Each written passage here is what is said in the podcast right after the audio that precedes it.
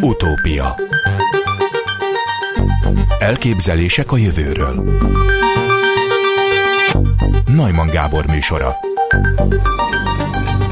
Az archeogenetikai vizsgálatok alapján az Árpádházi királyok dinasztiája a mai Afganisztán északi részén az ókori Baktria területén alakult ki 4500 évvel ezelőtt, közölte az emberi erőforrások minisztere három héttel ezelőtt. Üdvözlöm az utópiában Klima László, régészt, nyelvészt, egyetemi docenst. Jó napot kívánok! Jó napot kívánok! Mielőtt elkezdeném az interjút, el kell mondanom, hogy erről a témáról már nyilatkozott ön a Klubrádióban, a reggeli gyorsban, de talán most több idő lesz a beszélgetésre. Mit szólt a hírhez? Hát egyrészt nagyon örültem, mert ez fontos tudományos eredmény ezúton, és szeretnék gratulálni a 23 tagú nemzetközi kutatócsoportnak, amelyik jegyzi a tanulmányt. Ugyanakkor a tanulmányt átnézve megállapítható, hogy a miniszter úr ö, megint csak egy apró részletet emelt ki, és azért a dolog sokkal bonyolultabb ennél. Először is az, hogy 4500 éve Afganisztán északi részén ez mit jelent a magyarság szempontjából. A magyar nép és nyelv kialakulását az őstörténészek, nyelvészek, régészek együtt körülbelül 2500 évvel ezelőttre teszik. Tehát 4500 éve, aki genetikailag egyik őse volt harmadik Bélának, az még biztos, hogy nem magyarul beszélt, nem volt magyarság tudata. Ez az egyik érdekessége a tanulmánynak. A következő az, amit a miniszter úr szintén nem hangsúlyozott, de a tanulmányban világosan benne van, hogy a legközelebbi kapcsolat a 2000 évvel ezelőtti baskíriai népességgel lehetett. Tehát ez egy olyan vizsgálat volt, amelyben mai genetikai mintákat vetettek össze, és ezen minták eltéréséből állítottak föl kronológiát. Tehát a baktria úgy igaz, hogy közben volt egy baskíriai állomás. Ez már azért is érdekes, mert ugye minden társtudomány szerint a magyar őstörténet oda kötődik. Aztán még azt is tudni kell, hogy kilenc mintát vizsgáltak. A székesfehérvári minták száma több száz embertől származik, ezek közül néhányról lehetett biztosan megállapítani, néhány csontmaradványról, hogy közeledett az Árpádházhoz, és egészen biztosan harmadik Béla és felesége csontjai választhatók el. Ugyanakkor tudni kell azt, hogy vita volt az utóbbi években arról, hogy hát ha ez könyves Kálmán és nem harmadik Béla, de ez a vita lezárult. Tehát ö, nem az Árpádház, hanem harmadik Béla ö, családfájának egy részletét tárták föl. Mert ö, azt is tudni kell, hogy az Y ö, kromoszomális DNS-t vizsgálták, tehát azt tudjuk most, hogy ö, harmadik Bélának, az apjának, az apjának, az apjának, és így tovább 4500 évre visszamenőleg ki volt az apja. De, hogy ennek van-e valami köze akár 300 vagy 50 év távlatában az Árpádházhoz, az is olyan, hogy történetileg nem tudunk dönteni. Tehát, hogyha egyetlen egy félrelépés történt, elnézést, hogy most profán vagyok, egy királynő részéről, akkor már mellékúton vagyunk, a dinasztia eredet tudatához képest. És hát tudunk ilyenről, tehát Könyves Kálmán hazaküldte a feleségét Kijevbe hűtlenség miatt, és Boris nevű gyermekét nem ismerte el a sajátjának. Tehát itt ilyen ki nem deríthető történeti problémák is vannak. A cikkből Úgy, idéznénk hogy... még elnézést, hogy itt a szavába igen? vágok. A European Journal of Human Genetics nemzetközi tudományos labban jelent meg az Árpád ház filogenetikai eredetének meghatározása, harmadik Béla Y-kromoszómás szekvenciájának elemzése alapján címmel tudományos publikáció kapcsán tartott sajtótájékoztatón Kásler Miklós ismertette. Baktria területéről lassú mozgás indult el nyugati és északi irányba, majd 2000 évvel ezelőtt már az Árpádok családja és rokonaik az Uráltól délre és nyugatra helyezkedtek el. A miniszter nagyon valószínűnek nevezte, hogy a dinasztia és a kísérő népek innen folytatták tovább az útjukat. Amit a miniszter úr elmondott, az releváns következtetés? Hát ez egy történelmi spekuláció, tehát az eredeti angol nyelvű közleményben a történész szakértő írta nyilván ezt az észt, Szabados György, és ő úgy azt a véleményt fogalmazta meg, hogy 2000 éve szétvált a baskírok elődeitől a magyar népesség, itt már az a probléma, hogy népességről és nem az Árpád dinasztiáról ír, és hogy egy vegyes, azt elismerik a szerzők, egy vegyes török-finnugor népesség 2000 éve elindult a baskíriai területek felől. De hogy aztán ez a népesség hol merre járt, és egyáltalán így történt-e, ez a lehetséges spekulációk egyike. Talán épp egy önnel készült interjúban hallottam, de lehet, hogy pont nekem nyilatkozta, hogy nagyon nehéz a magyarság genetikai összetételét azonosítani és pontosan elhelyezni a megfelelő helyen, mert nagyon kevés a korpusz, és ahhoz, hogy tudományos bizonyossággal lehessen állítani valamit, ahhoz még nagyon sok ásatásra lenne szükség. Nagyon szép mondatok, nem is biztos, hogy én tudtam volna ilyen szépen ö, fogalmazni, de ezzel teljesen egyet lehet érteni. Tehát ö, sok ö, további vizsgálati anyagra, mintavételre van még szükség, és hát a ö, genetika most még a hőskorát éli, egyre pontosabbak és pontosabbak lesznek a megállapítások, amiatt, hogy minél több adatot vonnak be és hát folyik a különböző honfoglaláskori temetők csontanyagának is az elemzése, tehát egyre többet tudunk, a nem Árpádházi, hanem vezető réteg csontanyagából az derül ki, hogy vannak belső ázsiai, de vannak urálvidéki finnugor kapcsolatok is. Kásler Miklós a vizsgálatok módszertanáról a többi között elmondta, sikerült meghatározni az árpádokra jellemző DNS szakaszt a harmadik Bélaként meghatározott férfi csontavázból vett mintában, Mások mellett sikerült beazonosítani második vakbéla csontvázát is a Mátyás templom altemplomi szarkofágjában eltemetett maradványok között, tette hozzá. Miért nem lehetett eddig beazonosítani azt a bizonyos DNS szakaszt, illetve mennyire helytálló ön szerint a DNS azonosítás? Az elején már mondta, hogy azért ez kétséges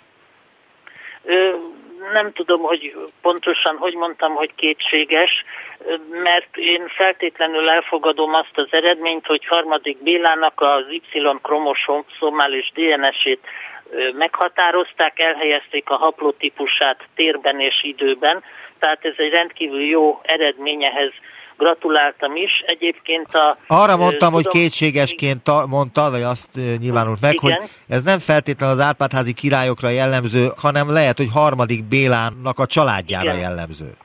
Igen, igen, hát itt van egy kis finom csúsztatás szerintem a Káslerféle nyilatkozatban, tehát nem tudjuk, hogy harmadik Béláig, akár Árpádtól kezdve is nem szakadt-e már meg a vonal. De ez sajnos nem fogjuk megtudni ezután sem, mert nincsenek további hiteles királyi maradványok, amik alkalmasak lennének genetikai vizsgálatra. Még egyszer kitérnék arra, amit a miniszter úr mondott, hogy az ezt követően zajlott vizsgálatok az árpádok DNS és alcsoportokra bontották, aminek eredményeképpen térben és időben is el tudták helyezni őket a történelemben. A dinasztia az ókori Baktria, a mai Afganisztán északi területén alakult ki 4500 évvel ezelőtt, hívta fel a figyelmet Kásler Miklós. Akkor lezárható az a kérdés, hogy honnan jöttünk és kik voltunk 4500 évvel ezelőtt, ha voltunk egyáltalán? Hát ennek a az eredménynek ahhoz semmi köze, hogy mi honnan jöttünk és kik voltunk, hanem hogy az Árpád ház egyik ősét állapították meg. Itt érdemes kitérni arra, hogy ugye van nekem is két nagypapám, annak is van apukája, annak is, tehát ez 30 évet számolunk egy nemzedékkel, akkor 4500 éve már több száz őst jelent, és abból csak egy, ez az apa, apáról apáról öröklődő vonal. Ugyanakkor meg kell jegyezni azt, hogy hát patriarchális apajogú társadalomban élünk még most is, és az uralkodó dinasztiák is egy ilyen vonalon tartották számon a származásukat. Tehát egy dinasztia jogosan gondolhatja azt, hogy egy őse az ö, apai ágon megy tovább. Ugyanakkor hát ilyen mélységbe, időbe az emlékezet, pláne az írásbeli korokót ö, előtt nem megy vissza, tehát erről maga az Árpádház semmit sem tudott. állították, ahogy Anonymous leírta, hogy Attilától származnak. Ez pár száz éves emlékezet, ha ez igaz, de megjegyzem, ezt a, ez a genetikai vizsgálat teljes mértékben megcáfolta, tehát ez a baktriai apai ágú származása semmi kapcsolatot nem mutat a hun génállományjal. Tehát ez a Zárfát házon belül harmadik bila egyetlen őséről szól 4500 évvel ezelőtt, de akkor több száz őse lehetett, és egy dinasztia mindig más történettel rendelkezik, mint az az ország, amin uralkodik. Tehát ugye tudjuk, hogy Európában az első világháború idején a az egymásra csatározó uralkodók egymás unoka testvérei voltak. Azt is tudjuk, hogy a Habsburg dinasztia férfiágon kihalt, és már Habsburg lotaringiai dinasztia. A Romanov orosz dinasztia is férfiágon kihalt, stb. stb. És tele volt német hercegnőkkel feleségként. Tehát az uralkodó dinasztia története mindig elválik egy nép történetétől. Egyébként mennyit árul el az uralkodók vérvonala? A genetikája, a népesség vérvonaláról és genetikájáról? Hát nagyon keveset. Ezt próbáltam kifejteni, hogy szerintem nagyon keveset. Ugyanakkor ne kicsinyeljük le az eredményt, tehát az is nagyon fontos, hogy legalább ezt tudjuk amit most publikáltak. Nyári Krisztián író írt egy publicisztikát Kásler úr bejelentése kapcsán, ebből idézek. A feltételezett baktriai Árpád ős és harmadik Béla halála között 3200 év telt el, ez 120-160 generációt feltételez, ezt ön is az előbb említette, hogy ez, Igen. ez rengeteg generációt feltételez az elmúlt mondjuk 4500 évet tekintve. Akinek kedve tartja, kiszámolhatja. Eurázsia időszámításunk előtt 2000 körül élt lakói közül lényegében mindenkinek volt esélye rá, hogy Béla királyunk őse legyen. Az lenne a csoda, ha pont Baktriában nem lenne ilyen ősapa vagy ősanya. Erről mi a véleménye?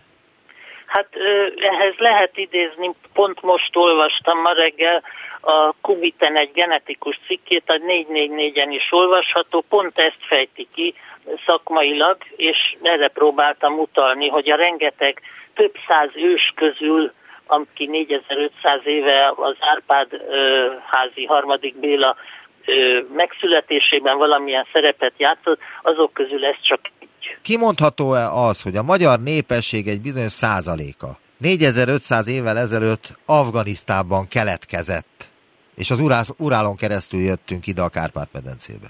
Hát ez csak harmadik Béla egyik őséről lehet elmondani. Tehát akkor ezt nem lehet tényként állítani, és nem lehet azt mondani, hogy megtaláltuk a magyarok őshazáját valahol Afganisztánban, volt 4500 évvel ezelőtt, és ezzel hát tisztázódott az a kérdés, hogy nem Attila leszármazottai vagyunk.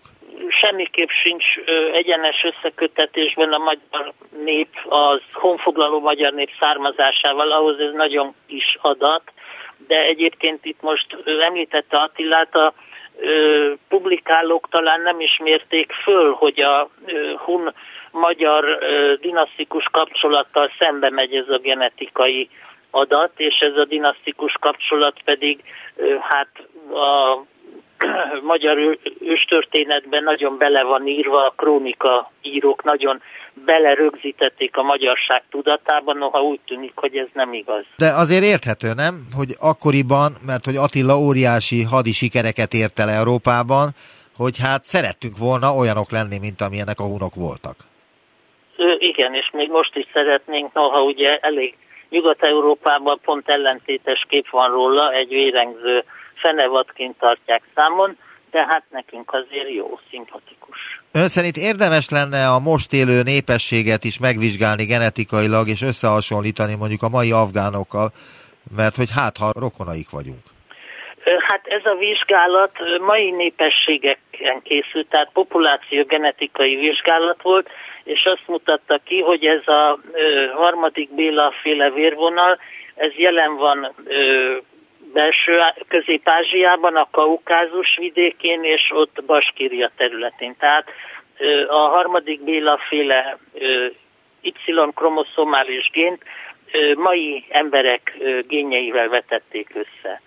Érdemes, egyébként történtek vizsgálatok a mai magyar népesség és a honfoglaló népesség génállományát illetően, és az a vizsgálat, ami obiugor és baskír kapcsolatot mutatott ki, az is populációgenetikai vizsgálat volt, tehát a mai népességen alapult, úgyhogy zajlanak ilyen vizsgálatok. Az a helyzet, hogy már azért a tudomány évtizedek óta dolgozik azon, hogy az egyes tudományágak a saját módszereikkel futtassák végig a saját vizsgálataikat, és lehetőleg ne szóljanak bele egymás dolgába.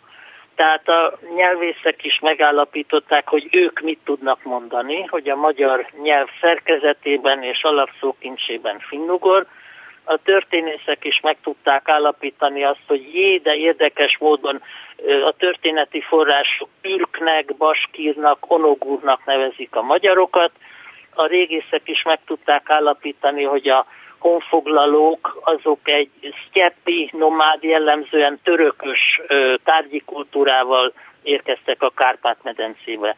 Minden tudománynak a maga módszerei, maga forrásai alapján igaza van, és hát így kell a szintézist létrehozni. Tehát az nem megoldás, hogyha a genetikai adatok alapján kijelentjük, hogy a magyar nyelv nem finnugor, nem megoldás, ha a nyelvi adatok alapján kijelentjük, hogy harmadik Béla nem származhat baktriából, és így tovább.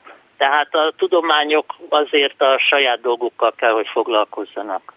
Egyébként ön hogy látja, hogy ezzel a bejelentéssel a finugor elmélet hívei, mert hogy már így nevezik őket, azok vesztésre állnak? Hát szerintem nem, mert ö, a lényeg az, hogy itt valami baskíriai kapcsolat van.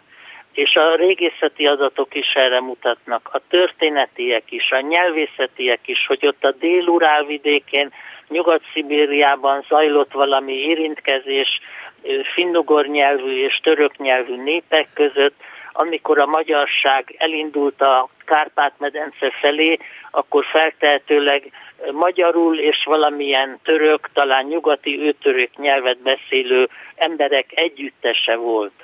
Ettől a finnugor nyelvrokonság koncepciója nem gyengült egy fikarcnyit sem. Nagyon szépen köszönöm az interjút. Klíma László, régész, nyelvész, egyetemi tanár volt a vendégem. Viszont hallásra, köszönöm szépen a tájékoztatást. Viszont hallásra. Utópia Magyar kutatók véletlenül kereszteztek két olyan halfajt, amikről azt hitték, hogy nem tudnak szaporodni, írja a The New York Times. Itt van velünk dr. Halasi Kovács Béla, a Halászati Kutatóintézet igazgatója. Jó napot kívánok! Jó napot kívánok! Megtenni, hogy megmagyarázza az újsághírt? Igen, nagyon szívesen, és rögtön egy apró helyreigazítással kell kezdenem, mert a véletlen az talán nem is a megfelelő szó itt, hanem inkább a váratlant lehetne említeni. Én idéztem, elnézést. Nem én találtam ki, idéztem. Igen, tudom, tudom, de a New York Times is uh, itt egy kicsit uh, tévedett a, a, a megfogalmazással, de ez még elfogadható véleményem szerint. A kutatásunk a következőről szólt, ez alapvetően egy, egy úgynevezett konzerváció biológiai célú kutatás volt, nevesen pedig az, hogy a, a Duna vízrendszerében őshonos négy pontokaszpikus tokfajunknak a, a, az állomány rehabilitációját hogyan tudjuk minél hatékonyabban elvégezni. Egy kicsit messzebbről indulva azt kell tudni, hogy mint ahogy az előbb is mondtam, a, a Duna vízrendszerében négy őshonos pontokaszpikus tokfajunk van. Ide tartozik az édesvizek legnagyobb hala a viza, a simatok, a vágótok és a sőrektok. Ezeknek az állományai a, az utóbbi 30-40 évben jelentősen csökkent. Ma már olyan alacsony a, a populáció méret a teljes Duna szakaszon, illetve a teljes Dunai vízgyűjtőben, ami, ami nem teszi lehetővé az, hogy egyszerűen magukra hagyva ezeket a halakat újra megfelelő méretű populációt lehessen létrehozni, ami a ter- mesterséges beavatkozásokra is szükség van. Az egyik ilyen fontos beavatkozási lehetőség a, a, ezeknek a halfajoknak a visszatelepítése, az ivadékoknak a visszatelepítése. A szaporítása ezeknek a, ezeknek a tokfajoknak nem egyszerű. Ezek a, ezek a halfajok nagyon lassan lesznek ivarérettek, ellentétben a többi hazai halfajunktól ezek körülbelül fajtól függően olyan 8 és, és 14-15 éves korukra válnak ivaréretté, ráadásul nem minden évben adnak ivarterméket még, a, még a, a, az ivarérés után sem, hanem nagyjából 3-4 évente. Aha. Emiatt a, a szaporításuk nem egyszerű. A Halászati Kutatóintézetben, ami egyébként a, a, az Agrárminisztérium ö, ágazati kutatóintézeteként és a Nemzeti Agrárkutatás és Innovációs Központ egyik ö, intézeteként működik ö, az országban. Évek óta, évek óta ö, ö, vizsgáljuk a, a, a, ennek, a, ennek a kérdéskörnek a, az elméleti és a gyakorlati hátterét, megvalósításának a lehetőségeit. Több több programban vettünk részt, korábbiakban is, jelen pillanatban is van futó projekt nemzetközi együttműködésben, Dunai országokkal együttműködve ezeknek a fajoknak a, a megmentése érdekében.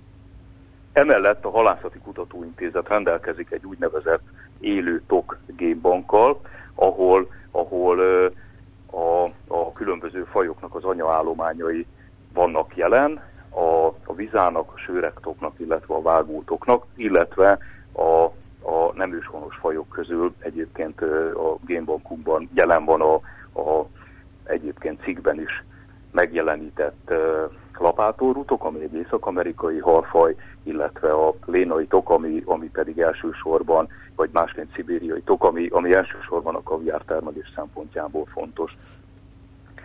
Na most ezeket, a, ezeket az erőforrásokat felhasználva az volt alapvetően a, a célunk, hogy úgynevezett egyszülős szaporítással tudjunk utódokat létrehozni.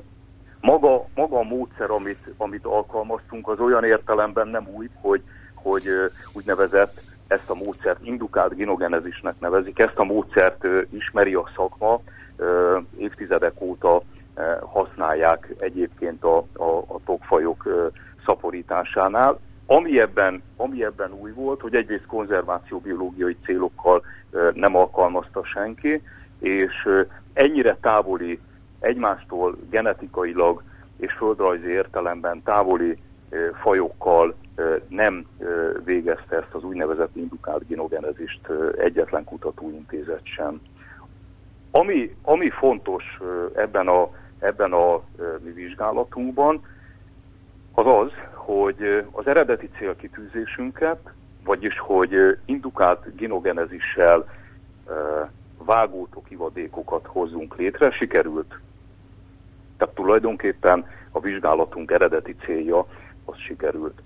Ami itt az elején felmerült véletlen vagy váratlan tematika, az pedig arról szól, hogy hogy a vizsgálat során ahhoz, hogy az indukált genogenezis megvalósuljon, a lapátorú tokoknak a, a spermáit egy bizonyos módszerrel kezeltük, hogy ezek genetikai anyagai roncsolódjanak, és ne tudjanak részt venni a, a szaporodásban, csak a spermiumok elindítsák az igóta fejlődését, a, a vágótok ikrák fejlődését.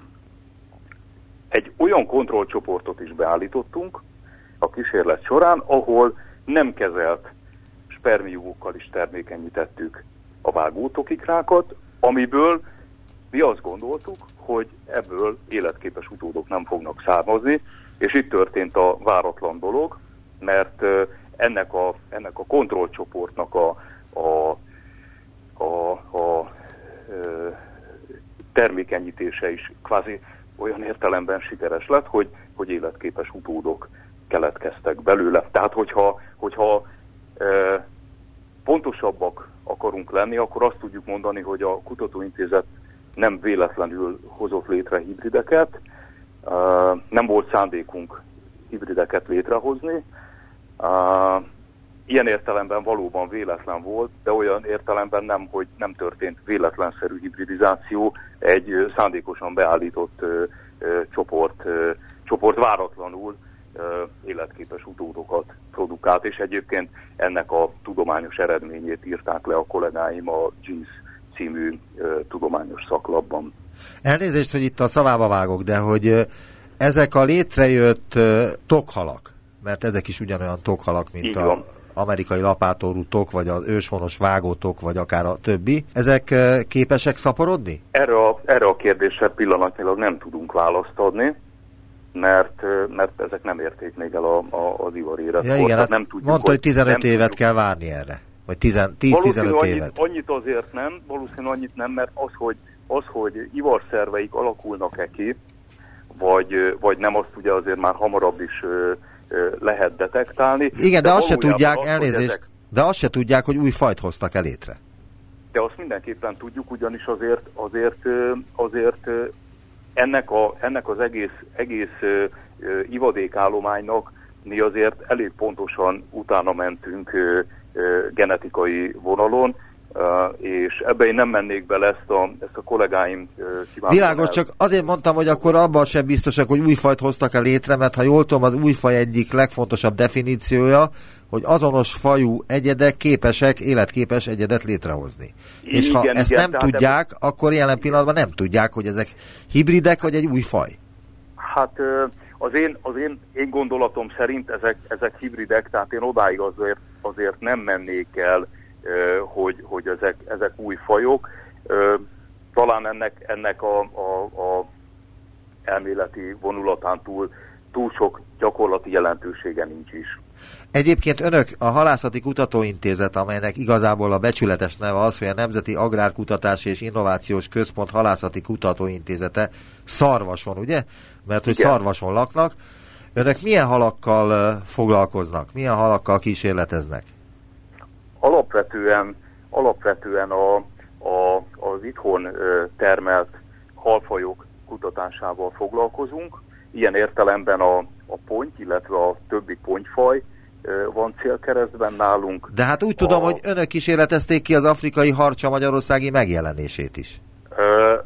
A, a, így van, a Halászati Kutatóintézet ö, ö, komoly, komoly szerepet vállalt itt az afrikai harcsa technológia létrehozásában, aztán amit utána, utána a, egy, egy jelenleg is a, az afrikai harcsa termelés élvon, európai élvonalába tartozó ö, gazdasági társaság fejlesztett ö, tovább tulajdonképpen. A Magyarországon ez, ez talán így, így, ö, így korrekt. Tehát, tehát mi tulajdonképpen ponttyal, pontyfélékkel foglalkozunk, folyami harcsával, és egyébként harcsafélékkel, amibe, amibe ide tartozhat az afrikai harcsa is, süllővel, kifejezetten süllővel és egyéb sügérfélékkel, ide értem a, a, a kősüllőt, vagy a, vagy a, a fekete sügért, illetve más néven piszránk sügért, vagy például a, a hibrid csíkos sügért, ami, ami szintén egy, egy exóta faj Magyarországon, jelenleg nincsen, nincsen itthon termelésben. És, és ugye a, a negyedik, negyedik nagy csoportot pedig a, pedig a tokfélék jelentik, ami, amiben, amiben részben, részben az akvakultúra fejlesztést, és, és részben pedig a, a konzerváció biológiai tematikájú kutatásokat egyaránt végezzük.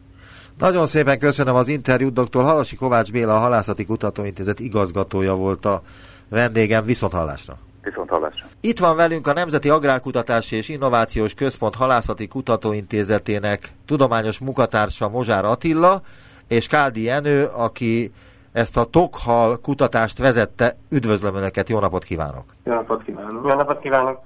Hogyan döntötték el, hogy milyen két tokhalat kereszteznek? Milyen paramétereknek kellett megfelelniük? Ez a kutatás egy úgynevezett egyszülős szaporítási módszer kidolgozásán, illetve a módszer begyakorlásán gyakorlatilag alakult, ami azt jelentette, hogy egy a vágótoknak a Dunai gén állományú, állományú populációját szeretnénk megerősíteni. Itt a TOK génbankban rendelkezünk uh, ivarélet nőstény uh, Dunai génállományú vágótokokkal, viszont csak nőstényekkel, két darabban, és úgy tudtuk, hogy az egyik az ö, szaporodóképes már. De mivel ö, hímekkel nem rendelkezünk, és telepítés céljára csak dunai génállományú vágótokot lehet használni, ezért nem maradt más, és beszerzni sem tudunk ilyen egyedeket, ezért nem maradt más választás, mint hogy ezzel az indukált ginogenezis módszerével állítunk elő olyan ivadékokat, amelyek genetikai értelemben az anyjuknak a genetikai anyagát hordozzák. Nem mondom azt, hogy klónjuk, mert itt a gének azért kicserélődnek, de csak az anyának a genetikai anyagát hordozzák. Erről ö, szólt a kísérlet. Igen, de hogy akkor mi jött létre? Egy új faj, vagy egy hibrid? És az történt pontosan, hogy a lapátoló toknak, amelyik tokféle, de egy másik családba ö, tartozik, annak a spermáját sugároztuk be, mert az előző, vagy a tudomány addigi álláspontja szerint természetes hibridjei nincsenek ennek a két fajnak. És így, hogyha a besugárzás nem pusztítja el a lapátolótok DNS-t minden spermiumban, akkor mivel nem tud természetes hibrideket létrehozni, a kikelő halak azok csak a Dunai génállományú vágótoknak lennének az utódai. Igen, de ezek hibridek, elnézést, ezek hibridek, vagy új fajok? Igazából ezek uh, genetikai értelemben hibridek. Tehát ezek hibrid halak keltek ki, ez volt a meglepő eredmény. Mennyiben más ez a hibrid, mint az édesanyja, amelyiktől igazából származik? Most itt átadnám a szót Mozsár Attilának, mert a küllemi megjelenését a Mozsár Attila vizsgálta. Tehát ez, ez, a, ez a hibrid úgy kell elképzelni, hogy a két faj megjelenésében rendkívül különböző. Az egyiknek nagyon hosszú orra van, a másiknak a csupasz, a másiknak rövidebb óra és nagy csontvértek a, a testén, és ezeket úgy kell elképzelni, mint a, mint a, a mixei a, a két szülőfajnak. A leginkább eltérő tulajdonság, a két szülő leginkább eltérő tulajdonságaiban mutatják a legnagyobb variabilitást a, a, a utódhalak. Mind, ö, megjelenésükben kicsit jobban hasonlítanak a vágótokokra, abból egy kicsit a nagyobb mennyiségű genetikai állományt is hordoznak ebből a, ebből a fajból, azért, jelen, azért hasonlítanak jobban a, az anyukájukra. Egy ilyen kísérletnél, amiben belevágtak, és ami végül is sikeresen fejeződött be, illetve lehet tudni már, hogy ez sikeresen fejeződött be, vagy azt gyanítják, hogy sikeres lesz? A genogenezis az, az sikeresen lezajlott, az, az rendben volt. Most már tudjuk, hogy biztonsággal képesek vagyunk előállítani konzerváció ökológiai célú telepítésre halakat. Ez ugye nem volt, a hibridizáció az egy, az egy véletlen műbe volt, egy akaratlan dolog volt, de mindenféleképpen sikeres volt a hibridizáció, hisz a mai napig vannak még élő hibrideink itt az intézetben. Egy ilyen kísérletnél mik a legkritikusabb lépések? Min múlik, hogy sikerül-e a kísérlet egyáltalán? Erre válaszoljon Jenő, ő sokkal tapasztaltabb ebben. Akkor jöjjön a kutatásvezető Káldi Jenő. A ginogenezis kísérletnél igazából ez egy régi technológia, tehát igazából ennek a lépései ismertek voltak. Ami a leginkább fontos, az a besugárzásnak a hatékonysága, de mi ezt egy úgynevezett gamma besugárzását csináltuk, ez eléggé jó hatékonysággal működik. A másik pedig egy hősokkolás kell ilyenkor végrehajtani az ikákon, ami visszaállítja az anyának a természetes, illetve az anyára jelentő természetes kromoszóma számokat az utódokban. A hibridizációnál ugye igazából az, az teljesen kezeletlen spermával és ikrával történt, ott a hagyományos szoktenyésztésben általánosan alkalmazott eljárás alkalmaztuk, és az volt sikeres. Tehát ott a módszerben újdonság nincsen. Mégis ez szenzációvá vált, mert hogy a New York Times is foglalkozott vele. Mekkora szenzáció tényleg ez a kísérlet? Mondhatjuk, hogy igen nagy port kavart, hiszen megjelenésükben egy, meg habitusukban, táplálkozási szokásainkban egy két borzasztóan távol élő, távol lévő fajt sikerült hibridizálni. Az evolúcióról eddigi ismereteink ugye az, az az azt engedte következtetni, hogy, hogy ez nem lehetséges. Amit, amit, tehát ez egy, azért egy óriási szenzáció, mert eddig minden, amit, amit tudtunk ezekről a, ezekről a fajokról, az lehet, hogy egy némiképp újra gondolásra szorul, hiszen, hiszen még sincsenek olyan távol. Ez főként molekuláris biológiai, anatómiai, akár paleontológiai és evolúcióbiológiai kutatásoknak lehet az alapja, hogy, hogy itt történt valami új, és ez kaput nyit olyan dolgok megértéséhez, amire korábban nem volt lehetőségünk. Képes-e ez az új hal megélni a vízeinkben? Van-e már például neve ennek az új halnak? Igen, van szinte pár napon belül, hogy a cikket publikáltuk, egy Twitter posztban a lapátorútok, illetve a, ezeknek a, a rokon fajaival foglalkozó kutatócsoport el is nevezte. Hát az amerikai nevekből csináltak egy mixet, erre még fordítást nem találtunk ki, hogy a, a tok meg a lapátorítok nálunk ugye nem is nagyon lehet ebből mix szót készíteni, tehát van neki. Az eredeti kérdés, hogy képes-e megélni vizeinkben, én azt mondom, nyilván erre is kellenének kutatások, de én nem hinném, hogy egy telet túlélnének ezek, hogyha szabadon engednénk őket. Ezek nagyon kontrollált körülmények között tápon tartott halak. Ez az egyik oka annak, hogy, hogy valószínűleg nem, nem lennének életképesek, nem állnák meg a helyüket. Azt kérdeztem, hogy van-e már új nevennek az új halnak? És azt mondta, hogy az amerikaiak kitaláltak valamit a lapátorú tokból, meg a őshonos vágótokból valamilyen angol nevet eszkábáltak össze, de önök Igen. a szülei ennek a halnak, önöknek kell elnevezni, nem az amerikaiaknak, akik erről írtak. Igen, és lecsapták. Egyébként a, az angol neve a, a, nem ennek a vágótoknak, úgy általában azoknak a tokoknak, azok sturgeon, ezeknek a lapátorú toknak, amit mi lapátorúnak hívunk, az, azok pedalfish, és ebből lett egy ilyen, a sturgeon szónak az eleje a stör, és a pedalfish vége a dolfish, tehát a sturgeonfish lett a, a, a neve, Gondolkozunk rajta, hogy ha hasonló frappánsült teszünk be, akkor feltétlenül elnevezzük. A, a képen, amit uh, publikáltak erről a halról, nagyon hasonlít a kecsegére. Bizonyos egyedeik, igen, igen, olyan megjelenést uh, mutatnak, hiszen a lapátorú tok gének miatt kicsit megnyúlt az orra, nagyjából olyan szinten, mint a kecsegének uh, alapból, nem olyan tömzsi, és egy picit ugye kevésbé csontos a megjelenése, mert a, a, a kecsegére is kevesebb csontvért jellemző, nem akkora méretű csontvértek jellemzők, és ezért igen, az az egy egyet mutathat kecsegés jell, jellegeket, de semmi köze egyébként ehhez. Tehát Még egy kérdésem lenne, találkozhattak vele a horgászok is, akár a Dunában vagy a Tiszában ezzel a hallal?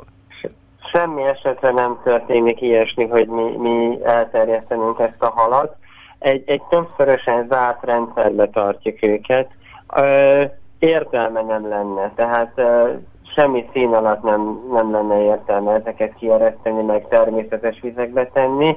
Ezekre ö, mi a jövőben ö, nem tervezünk további szaporítást. Az az állomány, ami jelenleg megvan, az nálunk meg is marad. Hány darab ilyen hal van? Nagyjából egy bő száz. Tehát száz darab körülbelül? Igen. És mennyi idősek ők? Ők most másfél évesek. És mekkorák? Egy és három kiló közöttiek. Nagyon szépen Akkor... köszönöm az interjút. Mozsár Attila és Káldi Jenő nyilatkoztak a Halászati Kutatóintézet munkatársai erről az új tokhalról. Viszont hallásra! Viszont hallásra!